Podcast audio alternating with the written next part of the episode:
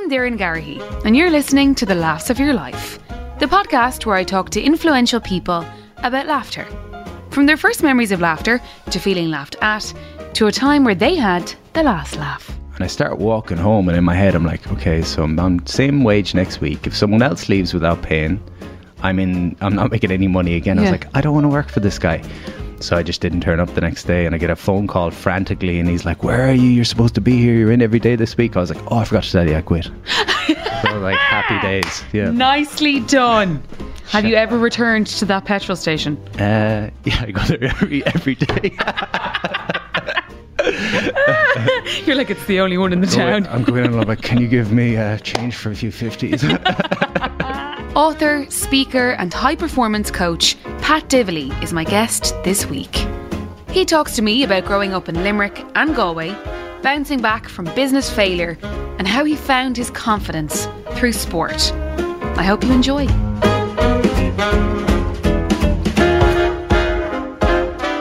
Pat Divilly, you're extremely welcome to the Laughs of Your Life. Thank you, Doireann Garrihy. I was telling you it's my second time doing this this week because I've been practicing with my friends. Tell me about that. So, what happened? we were on Kilimanjaro a couple of days ago. So As you just do. got back, as you do, and I had a group of 20 out there. So shout out to those people if they're listening. Mm. And they do listen because uh, we were going up the mountain. We started talking about podcasts. Some of the girls mentioned your podcast. I said, I think I'm going on that at some stage. So they said, Oh, let's practice on the mountain. Because you got no Wi Fi in the mountains. You got a lot of headspace and a lot of downtime and a lot of bad jokes. And uh, yeah, so it was good. And uh, you know what I'm like. I'll probably go completely off the cuff today and go off script. So, but yeah, it was good. Is Kilimanjaro one of the ones where you have to like climatize? You have to go up, down, up, down. Yeah, so we're like uh, not even up, down, up, down, but there's a little bit of that. But you go up a couple of hundred meters every day, and then lots of downtime and wait for the headaches to come. But it's pretty accessible. You have to be very comfortable with the people around you, don't you? I like. Yeah, and I didn't know any of them before going out there. And they're like clients that I put together. So, but it was an amazing group. So we're very lucky. And uh, yeah, it was a good reminder of the importance of putting down the phone, which I talk about all the time, and I'm awful for it. I'm always on my phone. I'm addicted to my phone. But when you're on the mountain for seven days and you've got no um, no Wi-Fi, you Yeah. have to sit around and tell stories and tell jokes and play games, and there's something to that. It was it was cool. Yeah, so mentally it, it did wonders, not just physically. Yeah, I think the summit and getting to the top was only just like one small part of it, but the connections and stuff like that, you really bond with people quickly when you're in that environment too, because you're sleeping in tents and nobody's looking pretty. No, Yeah, offe- yeah. no offense to any of the guys. Um, yeah, it's good. It's actually great because the only way is up. Then you know when you when you get glammed up. I often think that about social media. Like, why would you face tune your photos? Because you're such a letdown in real life. I, I'd rather be like great in real life, not that I am, but you know what I mean, then better in a photo. People tell me that like you look younger in person. I'm like, I don't know how to take that, but thank you. I think yeah. Okay, Pat, let us begin. Uh, your first memory of laughter. Yeah, so I think I'm going to expose myself as being a weirdo on this podcast because I don't say the answers you uh, that I sh- probably should.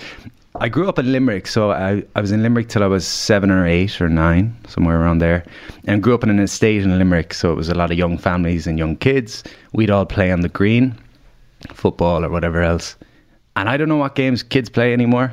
I don't know if they play games, and I don't know if this game was a game or if we just made it up. Just own it, Pat. We had a game called Dead Man Off the Wall. No, no one played that. that was just you. if anybody has played this game, tag me on Instagram. so, Dead Man Off the Wall was everybody stood on a wall, and one person was the executioner. I don't think this is very appropriate This for your so audience. yeah, yeah, yeah, so dark. And the executioner would say, What's your name and what you want to be killed by? It was like Cilla Black. What's your name and where'd you come from or whatever. And so you say, Oh, I'm Patton, I want to be killed by a rock. And the executioner would pretend, pretend to throw a rock at you. You'd fall off the wall, you'd play dead. And each person would do this. So you might have seven people. And then at the end, the executioner would walk around and they'd look at you real close and check for vitals. Are you moving? Are you shaking? Are you making any noise? And the last person not to make any noise or move won. Stupid game. But It's actually kind of cool. my memories of laughter were just the person's coming up real close to you and they're checking, you're trying not to move, and then you hear your friend in the background starting to skit a little bit and laugh a little bit, and you're just trying to hold it in. It was all those kind of things, trying to hold it in. or knick-knacking, knocking on people's houses, running away, and the parents chase you around the estate, and then you're hid behind a big uh, tree, and you're a kid, so you think, oh, this is genius. Like, I'm com- completely hidden here. And the parent is just on the far side of the tree saying, "I can see you." that's to- that's a normal game. That- Okay, that's okay. when everyone played. yeah, dead man off the wall. I was thinking, what is this? Um, you know what I think is interesting about this podcast and that question in particular is like, it's not what happened in your life, it's what you perceive to have happened. So, like, Yes. all the kids on that estate probably have a completely different story about that game. That- Um, and the meanings that we attach to things, that's what I do in my work now with the speaking and stuff, is talking to people about the meaning you attach to something is what's important. Like you could have two people grow up in the same household with an alcoholic parent.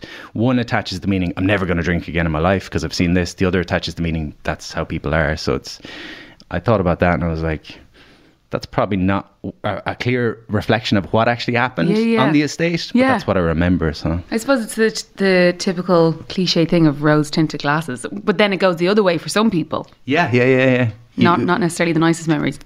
Yeah, because when you're a kid, you don't have that logical part of the brain that thinks things through, and see, it's quite kind of the emotional part of the brain. So something that's a uh, positive experience, very positive or very negative, that's the stuff you remember. What was childhood like for you? Um, I I lacked confidence, and I started school a little bit younger than most, and I think I was excluded from the group then, and, and bullied quite a bit. And like that, I think when I was bullied, I attached a meaning that um, I'm an outcast or I'm an outsider. And, and when you have that meaning, you go into interactions with that thought in your mind before you even you, you have the interaction. So we moved from Limerick to Galway, and then I would have experienced a little bit more of that. And then I got in with the cool group. How'd you do that? You're I- like, hey guys, I have this cool game. It's called Dead Man. Yeah, yeah, yeah. What's up, guys? Up on, up on the wall you go. All these Galway heads looking at me like, what is this guy? Um, how did I do that? I don't know. I think I was a bit, I think I was funny in a weird way. Um, but I think I had in the back of my mind that they're going to find out, like that imposter syndrome thing. I was like, okay, they think I'm cool, but you know, I better keep up the facade, otherwise they're going to find out. So it's, but yeah, childhood was good apart from that. Um, how many siblings? I have two brothers and a sister, so my sister is a big fan of yours. Is she? I think so. Tell her I say hey. or else she really doesn't like you. It's one of the two. No. Uh, sister's uh, 30, and then my brothers are 27 and 19. And where do you come in that? I'm the oldest. Oh, So I'm right, okay. 32, yeah. So I'm pushing on now. And uh, we got on really well. We got on, yeah, really good. And uh, yeah. Well, well, I suppose the bullying side of things leads into this. So the first time, Pat, that you felt laughed at. Yeah, that would have been it. Going into primary school, a little bit younger, and um, being the youngest in the class, and then you look back at these things and you're like, it's so silly in retrospect. But just little things of of being excluded and feeling like an outcast, and you know, being made a fool of because you're the youngest and stuff like that. I think it's those things, and uh, you know, I talk about it now in the seminars. The same thing that something happens you and when it's emotionally charged you tend to replay it in your head a lot of times so in retrospect again if i went back i probably wasn't bullied all that much but i replayed it in my head millions of times Yeah. and it gets more dramatic every time Yeah. it's like add special effects and close-ups and all this kind of stuff um, so that will be the earliest memory of being laughed at i think And were you shy? Were you were you shy when you were younger? Because obviously I've listened to you so many times speak at Bio. Shout out to Pio. And uh, and it, it's I know that you talk about anxiety and you know maybe just feeling lacking in self confidence or self esteem. Was that something you had when you were younger? Yeah, and it's only I would say it's only the last three or four years that I've got comfortable in myself, um, and that's an ongoing thing. There's times where it's definitely not the case, but yeah, early days, um, shy. Um, My parents are quite quiet, and so we would have been raised to like be quiet and not stand out too much and stuff like that. And then you become the quieter person in the group, and then it's hard to find your voice. So little things like that, and then the little experiences of being bullied or, or feeling like um, then moving from Limerick to Galway, now you're the new kid. So there was always those kind of themes. And then when I went to secondary school, I went to a school where everyone else in the school had been to the primary school Right. and there was two of us out of a hundred that hadn't. Great. But I found myself in secondary school, I think, through sport and stuff like that. Um, but shyness was definitely. I'm an introvert at heart. Um, I'm good with people one to one, or I can do okay with people one to one, or I can do the stage stuff, which people find strange, like being able to stand up in front of a room. But I find it hard in a group sometimes. Okay. I don't feel the need to talk unless there's something to say. I Yeah, well, if that my, makes sense. my, my mom always says, um, smart people talk because they've something to say. Dumb people talk because they have to say something. I don't think Claire Garrihy was talking about me when she was saying that. She said that is exactly about Pat Divilly. yeah, yeah. Cheers, Claire. no, it's true though. Like only speaking if you have something to say. Um, you casually threw in there at the start that you climbed Kilimanjaro the other day. Mm. Um, so sport's been important to you. I know. So Aoibhín's husband John is also a mountaineer. He's done his, his Everest thing, and he wasn't sporty at all when he was younger. Yeah. Um, but you were.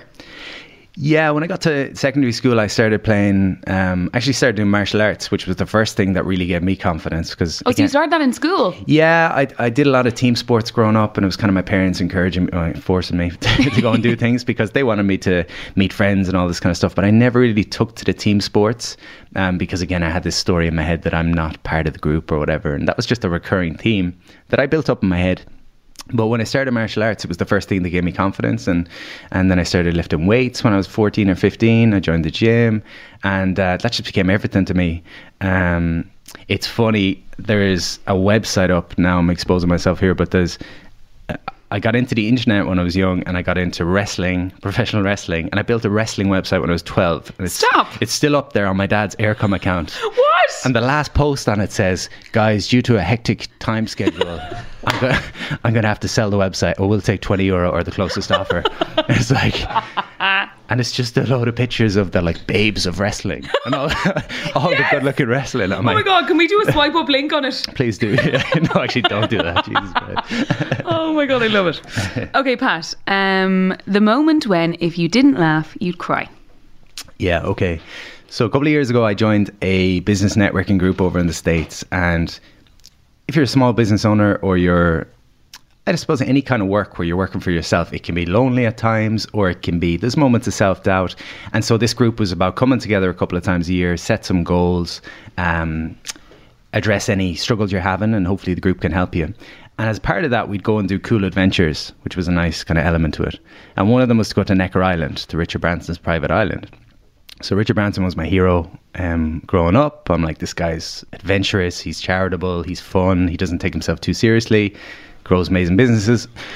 So I just had a magic week that week. I got the Late Late Show on Friday, which was a huge thing for me um, because you know we'll probably get into it in a bit. But I, I had had such failures in my life and felt such shame in my life that I said, if I get the Late Late Show, I've done something. Because if you're Irish and you get there, I get to bring my parents. So I did the Late Late Show on the Friday, and I flew out to see Branson on the Saturday. So I land on the island to get my photo with Richard, and um, we do an obstacle course around the island, and it's all very cool. But then I started having this imposter syndrome in, inside of me again. I'm like, I don't deserve to be here. Like, I'm going to get found out. Someone's just going to point to me at dinner and be like, what's that guy doing here? You know, it's just like, this is too much. Like, I'm a guy from Galway. I've got this business, but what am I doing here? And so there's a free bar. And I do what we all do, you know, or a lot of us do to, to feel socially comfortable. I start tipping away at the drinks during the day. And Necker Island, everything is free, so you just take whatever you want, you know, and I'm drinking and drinking and drinking, and it's hot. And the end of the night is blurry. But the next morning, I wake up and I've lost my shoes, and my flip flops, my backpack, my money, my credit cards. I've lost everything. My dignity. Everything. Dignity, definitely. Uh, the only thing I've left is my passport. And uh, we're getting off the island that day. So most of the group have left. There's one woman left and me. And I'm like, I'm so sorry, but I'm to have to borrow your flip flops. I'll send them back to you when I get back to Ireland. Like, I, I'm not going to the airport with no flip flops. So she gives me these really feminine looking pair of flip flops. And I like squeeze into them. I'm like, this is a disaster. We get to the airport, it's one of these really small planes. And the pilot's all preppy and he's like, hey, it's just you and this family, so you can sit next to me here in the plane. Now, I'm absolutely not in a good state. There's no toilet on the plane. I'm like, I'm going to need the toilet. I'm going to need to get sick. This is not good. And so I sit next to the pilot. He's flying over beautiful islands and like picturesque, like something off Instagram. And I'm just thinking, this should be a bucket list moment, but I just don't want to get sick here. And we land in Puerto Rico. And again, I've just got my flip flops and my passport, trying to get back to Ireland. No credit cards, no money, no contacts, no nothing. Disaster. So I get to the airport and there's a hotel at the airport. And I, I get on a computer and I message my friend back home. I'm like, you got to book me a room in a hotel. I can't fly until tomorrow. I can't face sleeping in the airport. Please book me a room. I'll pay you back when I get home. So, unbeknownst to me, she messages the hotel and says, I want to book a room for my friend. He's wearing women's flip flops. Please make a good show of him when he arrives. No. So I sheepishly walk into this hotel. I'm like, hello, I think I've got a reservation. And all the girls behind the desk just take a step back and just start laughing at me. and I'm just like, this is a disaster. I have to laugh at myself. I slept it off, got back to Dublin, and uh, again got the head down when I got into Dublin Airport. It says, "I hope I don't meet anyone I know." So Fair- that was that, now that's a story. that was a That's a story and a half. that was an experience. Okay, Pat, uh, your no laughing matter moment in life. Um, I always told the story about. So I moved to Dublin when I was 21 with these uh, ambitions of becoming a successful fitness trainer. And at that time, there was only two guys in the country that were kind of making a living from fitness, as far as I could see, and that was Karl Henry from Operation Transformation and Paul Byrne, um, Body Burn. Yeah. so these guys, I wanted to be like them. So I, I came up here, came from Galway. I had this thing in my mind, and again, it probably stemmed from lacking confidence when I was younger. I was like, I'm going to be successful, and then I'll believe in myself, and other people will believe in me. And I wanted to be an achiever. It came from like sense of a lack of uh, self-esteem. A lot of us do that. I'll, I'll do things outside of myself, and then eventually I'll feel good in myself. So I came to Dublin. I, I struggled for 18 months to get a business off the ground. Um, I I didn't want to go home with my tail between my legs because everyone had said it's not going to work out for you. And eventually, uh, Christmas Eve came. I was working in a clothes shop, which I hadn't told anyone back home. Um, I was letting on that I was doing really well. So I used to train all the models in Dublin for free. And my friends online would see Pat's training models. Pat never comes home to Galway. Pat's made it. That was their perception. So Instagram versus reality Yeah. back before Instagram. And uh, I remember my one of my best friends' mums came into the clothes shop where I was working just before Christmas to do the Christmas shopping. She come up to Dublin, and her jaw dropped when she saw me. She's like, "What are you doing here? I thought you were." And I was like, "Please don't tell my friends." And then Christmas Day or Christmas Eve came. My dad rang me up, and I'm working in the clothes shop, and he's like, "When are you coming home to see your family?" And I just broke down in the shop. I was like. I don't have the money for the bus home. I've kind of been letting on that I'm doing better than I'm doing. I'm gonna have to borrow the mo- the money home or to get home. Um, so that was a low point. But even prior to that, there was a night in Dublin where I was just completely lost and and um, again didn't want to go back having failed, um, but didn't have any other options. I had borrowed money from everyone I could borrow money from. I was struggling with my mental health. Um, I didn't know how to handle emotions or feelings. I, I felt a lot of shame because my family had supported me up to that point, and I felt I should be successful. I should have achieved things by then. And there was a night in Dublin where I walked down to the docks and I looked in the water and I just thought, I don't need to be here anymore, as, as sad as that seems. And um, I was just completely lost and I just didn't know what to do and, uh, and I didn't know where to turn. And I rang my dad. I walked around the city for hours that night because I had this energy in my body, like anxiety, not knowing what to do, to scream or to run, or just couldn't get rid of it. And walked for hours and just found myself at the docks and I was thinking, this is, I don't know what to do. And I rang my dad, and, and my dad came to Dublin the next day and took me out to lunch and tried to convince me things would be okay. And tried to convince me to come home. You know, he was so worried about me, obviously, and he didn't like seeing me in that state. Um, and I still wouldn't come home. So then, fast forward to the, the Christmas Eve, came back and I cried for three hours on a bus home. And when you go from Dublin to your hometown, you meet every Tom, Dick, and Harry you grew up with. And then my mum's birthday is Christmas Day. I like cried into a birthday card saying I'll take you out to lunch when things get better. And then I spent six months just struggling with, you know, feeling like a failure and feeling this sense of shame that I mentioned. And But you know, were so young then. So what, what age were you then? uh, 24. So where did that pressure come from? Was it just on yourself? Yeah, I've always been into my goal setting and all this stuff. And I think since I was 10 or 11, I was writing down what I want to do. And I was always writing things down. Like it's immense pressure to put on yourself at that age to be Yeah. properly successful. I have so much compassion for the young guy when I look back now. I see him as a different person. And when I meet young men now, or any age men, anyone, but I mean, there's a lot of men coming to the seminars now and I'm giving them hugs, which is something I never thought Yeah. I'd be doing, you know, and, and guys coming up in tears that are in that place. Um, and Do you think it's a societal thing as well? well, we see it. Uh, uh, Danny Cipriani did a video this week about Caroline Flack, and he said, I think he said something like she she died from embarrassment and shame, and that was where I was at in terms of like just this great sense of shame. I was like, I'm not where I should be, and I'm not good enough, and um, eh, obviously we live in a world where pe- people are painting a perfect picture, and then they're putting up little bits of, of vulnerability and. I think self love and like accepting yourself is about accepting all parts of yourself and just being like, okay, I'm I'm I'm hardworking and I'm genuine and I'm honest and I'm fun, but I'm also lazy and I'm selfish and I'm and, and just not beating yourself up for that, not feeling the need. Um, you know, I look back at the shame that I had back then and it's like I don't know where I put that pressure on myself from, but I think it's happening more and more now. People are doing it and I think I think to change in any area, you've got to accept where you are. Like someone who berates themselves because they're out of shape, it's very hard to move from that position. But if you can just be like, okay, I'm not where I want to be, but I can change. Mm-hmm. That gives yourself a bit of freedom. So I'm assuming now that everything is is fine for you, but I you know, how have you got to this point where you're not at the point where you were then? You know, hmm. obviously it's because things are going well for you maybe in your hmm. career or but how did you work on your head and, and get out of that rut? Yeah, it was funny because um, I kind of I've had two big st- uh, episodes, I suppose, and that was the first, and that was kind of everything's gone wrong externally, so I have a reason to be sad, and that made sense. It's like, well, you've no job, you you've moved back in with your parents, you're working in a pizza shop. Even though you've got a master's in nutrition, you're meeting people every day that say, "Oh, I thought you were successful," and you're just like, you're just getting kicked every day. Um, the second one was so I, off the back of that, I built this business in Galway that started with five clients and went to 25,000 clients in five years. So it was huge. Like uh, online clients, books. We raised a quarter of a million for charity, um, got to visit 40 countries, um, did Wow. a document. There was a lot that happened in a couple of years.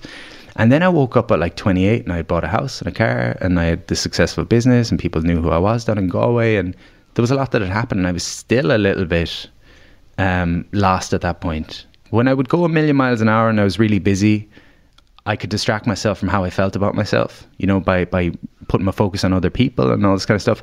Then when I would slow down, I went to a psychiatrist and she said, You're going too fast, you need to slow down. And in my head, I was like, No, no, no, no, no, no, I'm different. Like, Yeah. I'm, I'm a machine I'm the same. I'm the same. yeah, and and you know, I think you've heard me tell the example of uh, fight or flight response is the stress response we have in the body, which is there to protect us. And she said to me, "You've got this stress response happening all the time. You're always switched on. You're always looking at phones. You're always." She said it's like a smoke alarm in the house, where uh, the smoke alarm is useful if there's a fire. The fight or flight response is useful if you're under threat. But if it's going every time you use the toaster, then it's not good anymore. So for me, the fight or flight response was just chronic and it was affecting my sleep. So anyway, at that time, that was more difficult. I, mean, I won't say that was more difficult, but that was that I was scratching my head because I was saying I have everything. Like I, I have everything I ever wanted. Like why do I not feel good now? Then you really start to question. And then I, I started making some other changes. Uh, The big recognition for me at that point was I kept saying, I'll be happy when, fill in the blank. And then I had done all the things that I thought would make me happy. And then I started saying, when was I happy in the past? And I started looking back to the past, doing my martial arts training, time, more time with friends, all this kind of stuff. And I just started putting some of that stuff back into my life.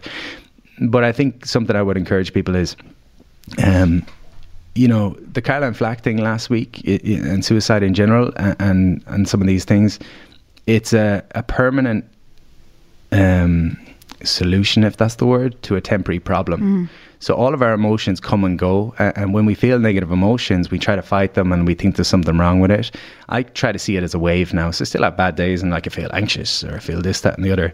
But I just trust that give it a day or two, it's going to be gone. And just that simple understanding, you know, uh, suffering and, and real struggle comes from having a thought or having a feeling and thinking this is the way things are going to be forever.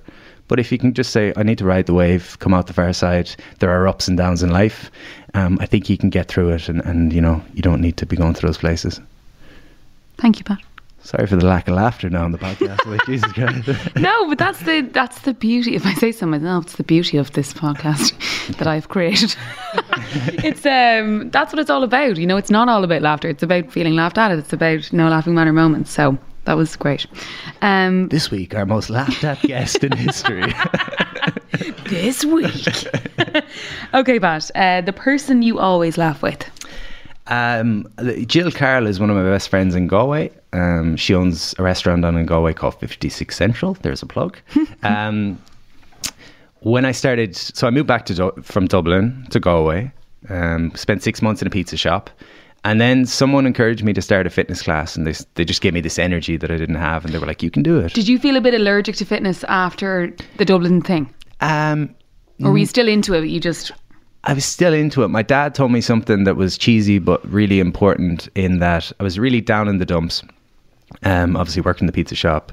Um, ah, just everything was bleak. You know, my memories of that were like cycling into the pizza shop in the rain because it rains every Oh, day in Galway. You know, it's just like everything Not magnified. good. Oh, it was just like a waves movie. of Salthill washing over you as you cycle. Like yeah, like James Blunt or something playing in the background.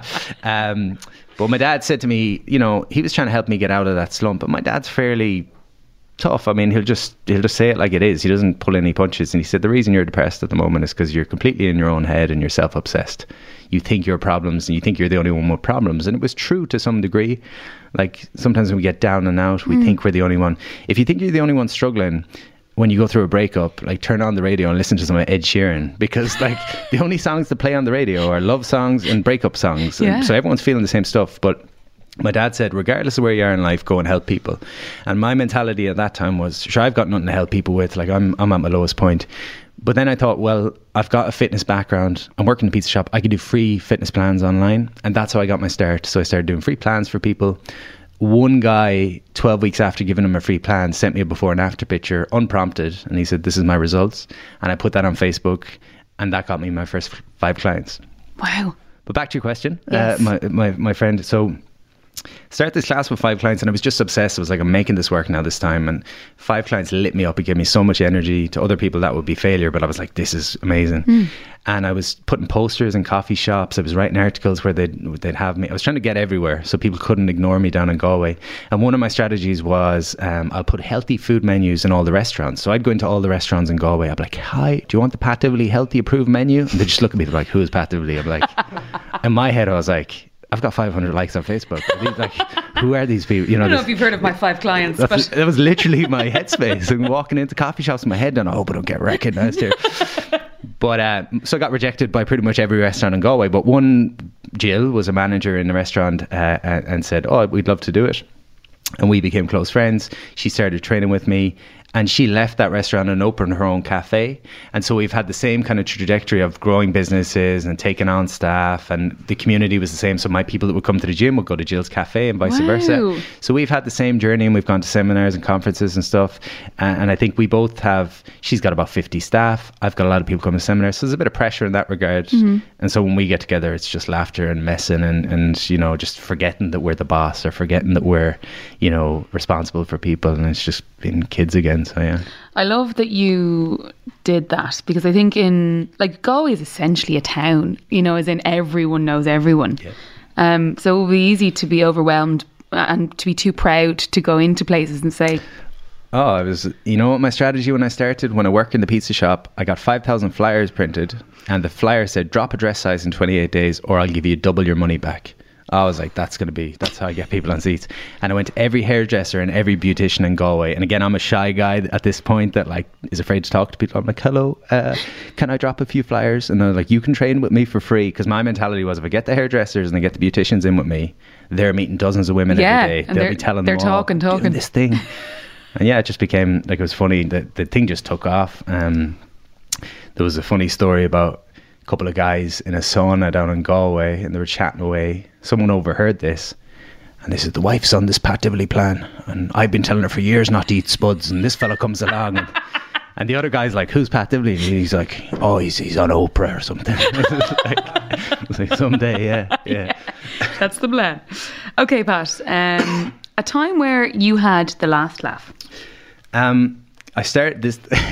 I started working um, when I was young, so I was 13 when I got my first job gardening, and uh, worked full time in a gardening centre. Then when I was 15 for the summers, and I think I was 16, and I got I was working full time in a gardening centre, and then I got work in a filling station. And I had worked in the filling station prior to that, so I knew the ropes. But the guy that owned it said to me, um, because you have to be trained in, we're going to pay you.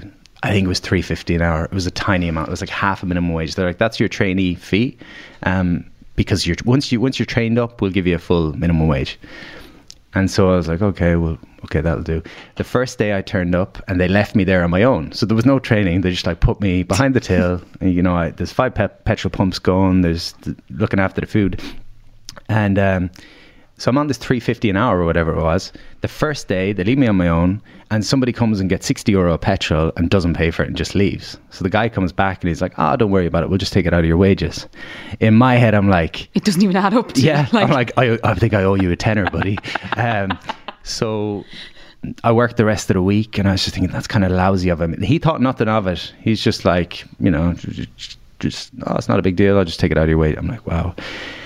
And so at the end of the week came. He goes, "Good to have you on board. Don't worry about the mess up during the week. You know, we've taken out your wages. It's all good. We're we're we're down a couple of staff next week, so we're going to need you in every day." And I'm like, cool, no worries, happy to have the work. And I start walking home, and in my head, I'm like, okay, so I'm on same wage next week. If someone else leaves without paying, I'm in. I'm not making any money again. I was like, I don't want to work for this guy. So I just didn't turn up the next day, and I get a phone call frantically, and he's like, "Where are you? You're supposed to be here. You're in every day this week." I was like, "Oh, I forgot to tell you, I quit." so like happy days, yeah. Nicely done. Have you ever returned to that petrol station? Uh, yeah, I go there every every day. You're like, it's the only one in the town. I'm going in and I'm like, "Can you give me uh, change for a few fifties? Love it. Okay, Pat. Um, if laughter wasn't the best medicine, what would be? Brazilian Jiu Jitsu. Um, I'm glad you didn't say Brazilian waxes. I didn't know what was coming there. yeah, imagine. go on, go on about jiu-jitsu. Come on, tell us about your little thing that you do.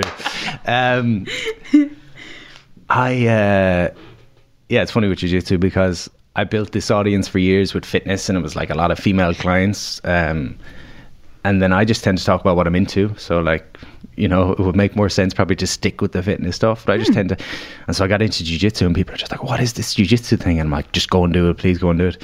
Um, I did it when I was a kid. So when I was 18 like I said, I did martial arts when I was a teenager. When I was 18, I went to America for two summers, so 18 and 19, and I worked full time in a mixed martial arts gym, so like a cage fighting gym. So I trained three times a day, I'd clean the mats three times a day, and I'd sleep on the mats, and that was kind of my life. And it was like a Spartan life, and I loved it. And so fast forward 10 years where I've built this business, bought the house, got the car, ticked all the boxes, and I'm a little bit lost. I was like, when was I at my happiest in life? And I rewinded back to then. I was like, I had no money, but I enjoyed training. And that prompted me to go back at 28 to jiu-jitsu, haven't stopped for 10 years. And now it's something for the last three years that I've done five, six times a week. Anywhere I am in the world, I bring my stuff with me, and it's given me mental and physical health. It's given me a sense of community. It's given me friends. It's given me like that's something you know, I do a lot of men's work now, and it's. It, I think women are a lot better at this um, than men, and that's like having social groups and stuff like that. Men, when we come out of college or school, sometimes we're not the best at chatting to people. So it's. It's. I think it's an important part of life, obviously, to have social connections. So I train five, six times a week, and you know, if I'm in Dublin, I'll train in Dublin, and it's a really welcoming community, and it's it's a it's a form of martial arts, but um, it's there's something special in it. I don't know what it is. It's like yoga with other people. Um, that's my medicine. And and there's a quote that says "Jiu-Jitsu saved my life." A lot of people use that, and I would say that's true for me. Jiu-Jitsu saved my life, not in that I wouldn't be here, but I'm a lot more alive. Like I'm really living now. You're not just I- surviving. yeah, I'm not just going through the motions. I'm not just on a rabbit wheel. It's given me huge confidence in myself. It's given me, um, you know, when you when you put hard things in your when you put difficult things in your life every day, life becomes a lot easier.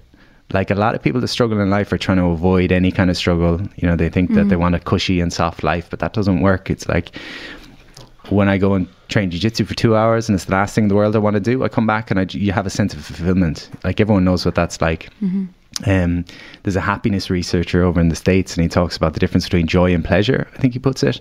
And he says like having a pint or eating an ice cream is pleasurable, but that's not maybe true happiness. Whereas running a 5k, you might be cursing and blinding for the first 4k, but when you get it done, you're like, oh, I feel good about myself.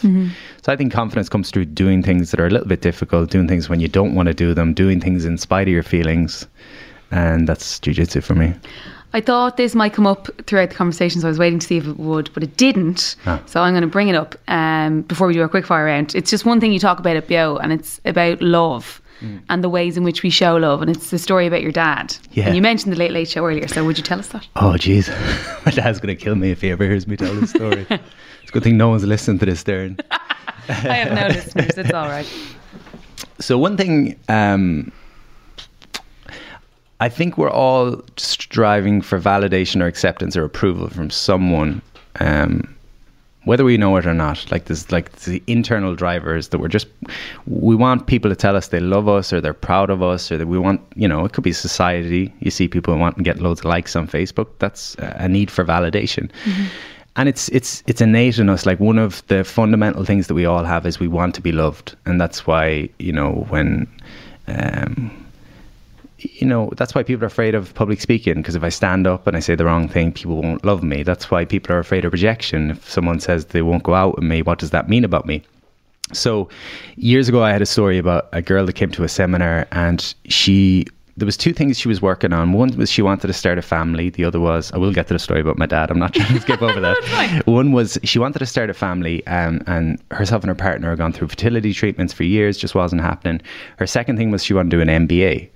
And so I asked her at this retreat, I was like, What's the story with the MBA? What's the motivation? She said, Oh, I just want to feel like I'm intelligent. And I said, Where does that come from? She says, Well, I didn't feel very intelligent when I was young. And I said, Okay, well, what did that, how did that affect you? Well, my brother was intelligent and my brother was closer to my dad. And I was like, So do you see why you want to do the MBA? And she's like, Oh, and the penny dropped. She was like, I'm doing it to annoy my dad. I want to show him, like, grip my teeth and be like, see, I did it. Mm. So she cried and she left that baggage behind her in Galway at the retreat. And she went back and pretty quickly after that, started a family. So I feel like that blockage wow. allowed her to start a family. And uh, it was funny because I met her a couple of months later with her baby, and she's like, "I want you to meet Patrick," and I was just like. And I was just like, in my head, I was like, wow, she's after naming a baby after me. Oh my God. But then she paused and she's like, yeah, Patrick was my dad's name. And I was like, oh, my ego. No! Oh my God, I wish it had been about you. That would be so funny. But uh, the thing the thing with my dad was I suppose I recognized that you know I think a lot of Irish men and a lot of men in general you're looking to your dad for approval and, and you want to make him proud and you want to live up to whatever he's done in life or whatever else.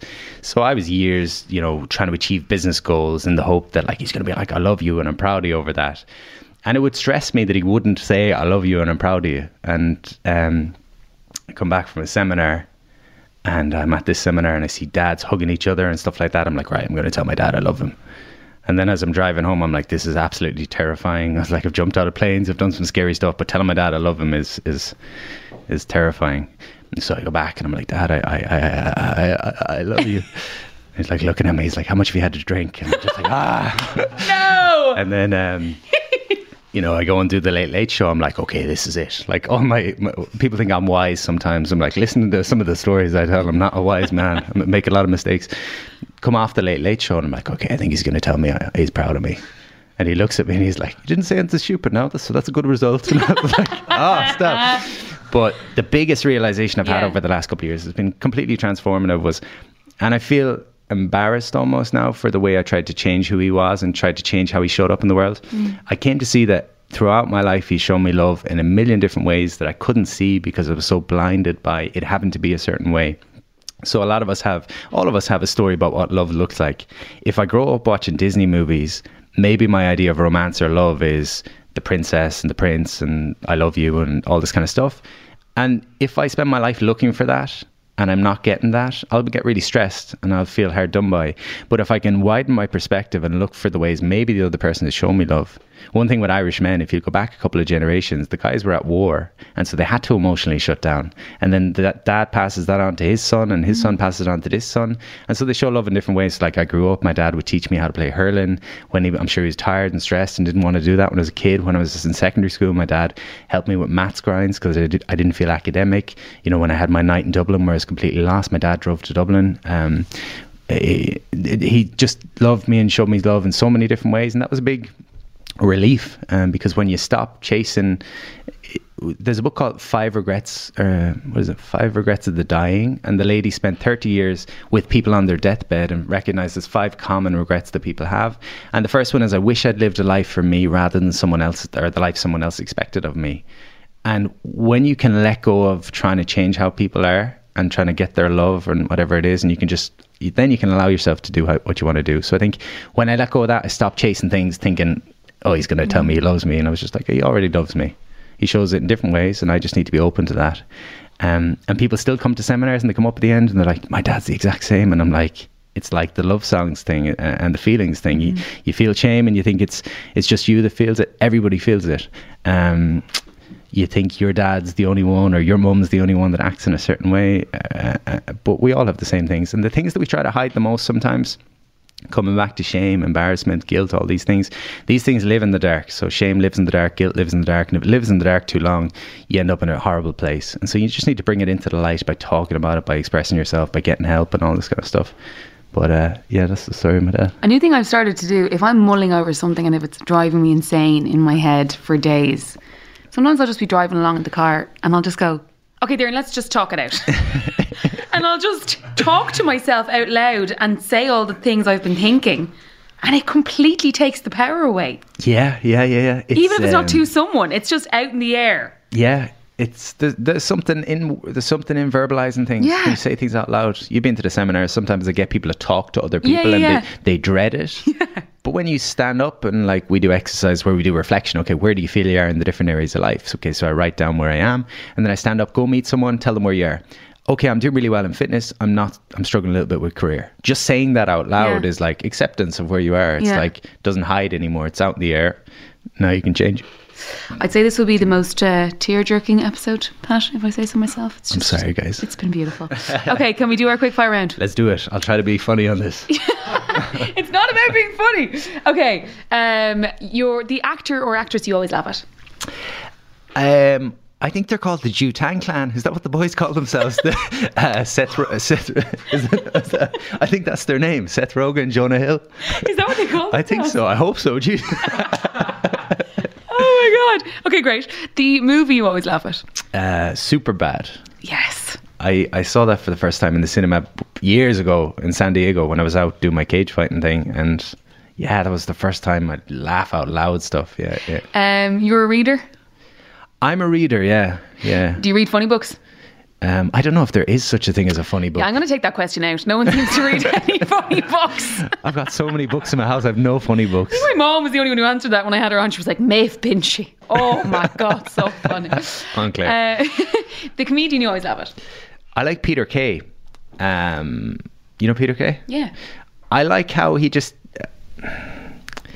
I think there's a gift in being able to make people resonate with things that are just everyday, like where they can, when people can verbalize something that you feel or you think. That's what I try to do with my talks. But like, he's a comedian that it's one of those again. He talks about his nan, or he talks about.